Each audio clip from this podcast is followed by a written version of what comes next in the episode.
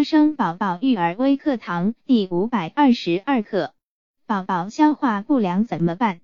宝宝出现消化不良的情形是比较常见的。宝宝消化不良时，家长要密切观察宝宝，了解产生消化不良的原因，并采取合适的措施。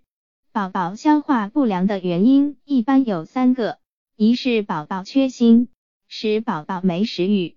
食量下降，所以挑食厌食；二是宝宝的脾胃虚弱，不消化，所以胃胀腹胀；三是肠道菌群失调，有害菌多于有益菌，导致营养吸收差，腹泻便秘。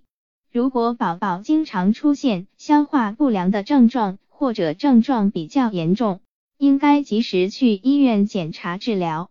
同时注意消化不良可能导致宝宝营养不良，需要加强营养的补充。